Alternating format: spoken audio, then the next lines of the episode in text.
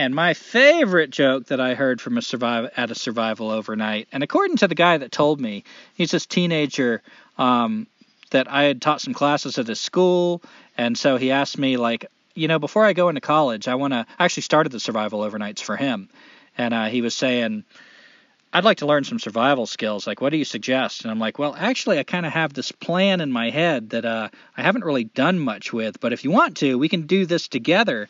And I think it's a great way to like learn real survival skills, not in an abstract way, but to do them. And um, yeah, and I asked him like, would you care if I invite other people? And so the survival overnights got started. But we're sitting around the fire one night, and he says that his friend made this up.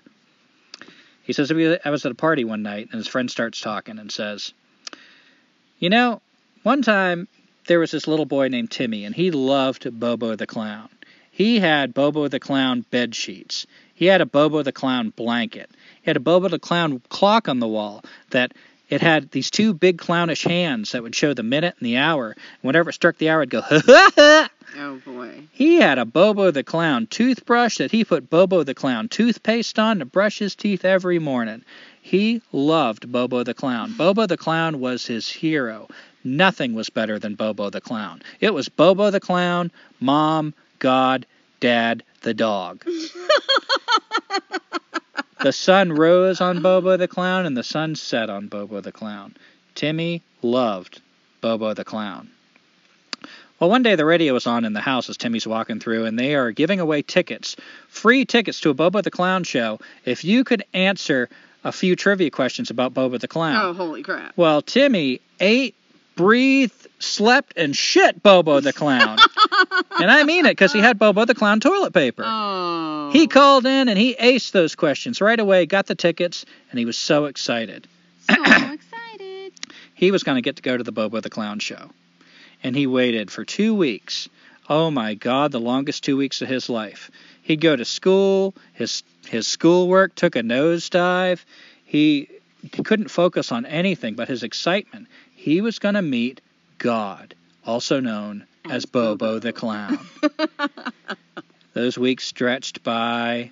His parents tried to get him to do his homework, and he would do some chicken scratch, but nothing really meaningful. Nothing worked. All he could think of was Bobo the Clown until finally the big night. His parents drive him to the Bobo the Clown uh, performance. He goes in there and he's got a front row seat. Well, he's waiting, and suddenly the lights come on.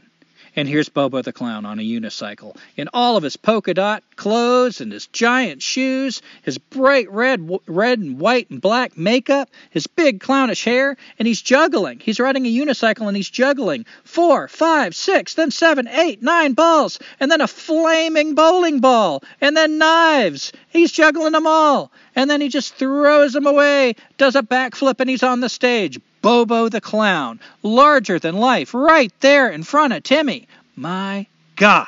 Bobo. Bobo. Bobo starts performing magic tricks. He pulls quarters out of here. He pulls cards out of there. He gets people to guess a card, and he always knows what it is. Bobo the Clown does gymnastics. He does flips. He does four back flips in a row, and then jumps and does another three right before without even taking a break. Bobo the Clown takes these balloons, blows them up, makes all these balloon animals, makes balloon animals with other balloon animals, makes a herd of balloon animals, balloon animals making love to each other, balloon animals doing all kinds of things. It's fantastic. It was the best night of Timmy's life. And as the night's wrapping up, Bobo the Clown looks out at the audience and says, Can I get a volunteer?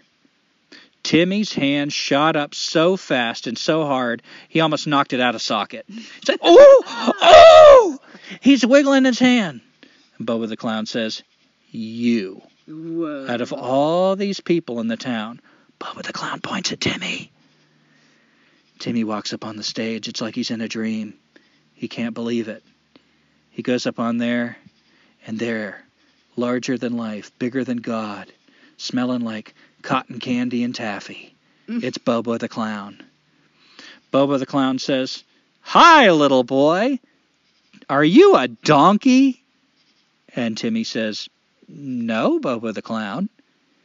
And Bobo the Clown says, Well, that's funny because you sure look like an ass to me.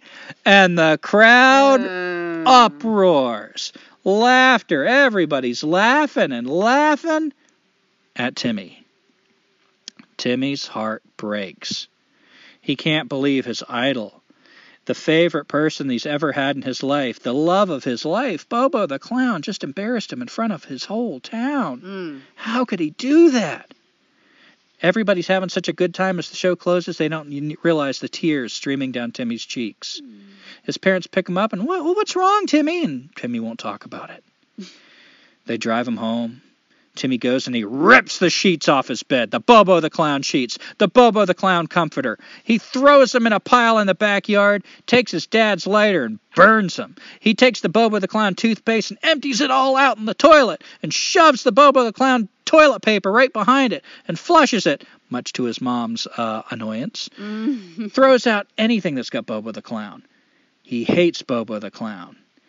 In his heart, his heart that was so full of love for Bobo the Clown, all he has is bitterness and anger and spite. And he decides that day that no matter what happens before he dies, he will get even with Bobo the Clown. So as Timmy gets older, as soon as he's old enough, he enlists in clown school. He goes off to clown college. Oh, he learns how to juggle. He learns magic tricks. He learns how to apply the makeup. He learns how to tell jokes. He learns timing.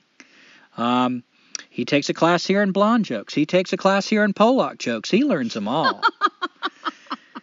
but the one thing he studies is comebacks. Ooh. He focuses on comebacks like no one ever has before. He's a prodigy in comebacks.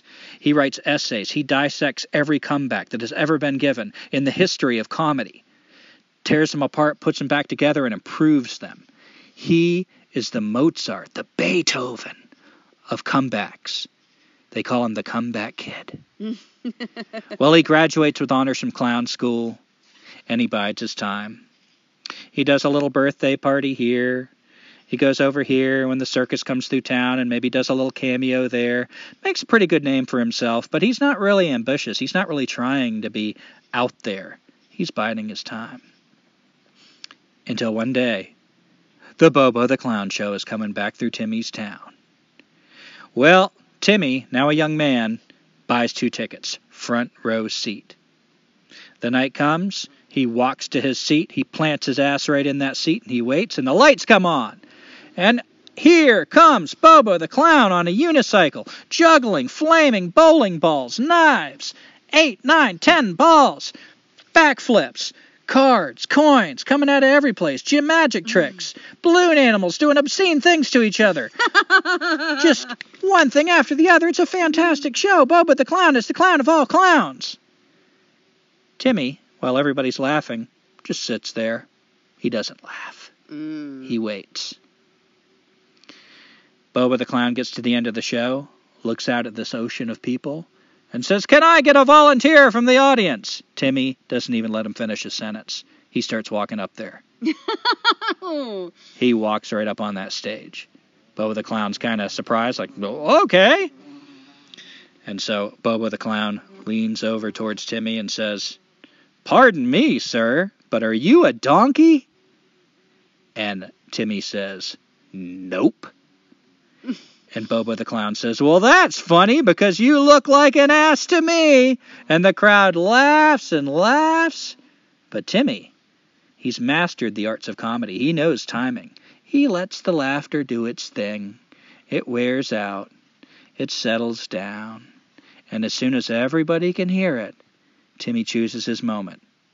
He points at Bobo the Clown.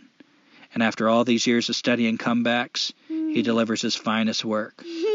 He says, Fuck you, Bobo! Aw.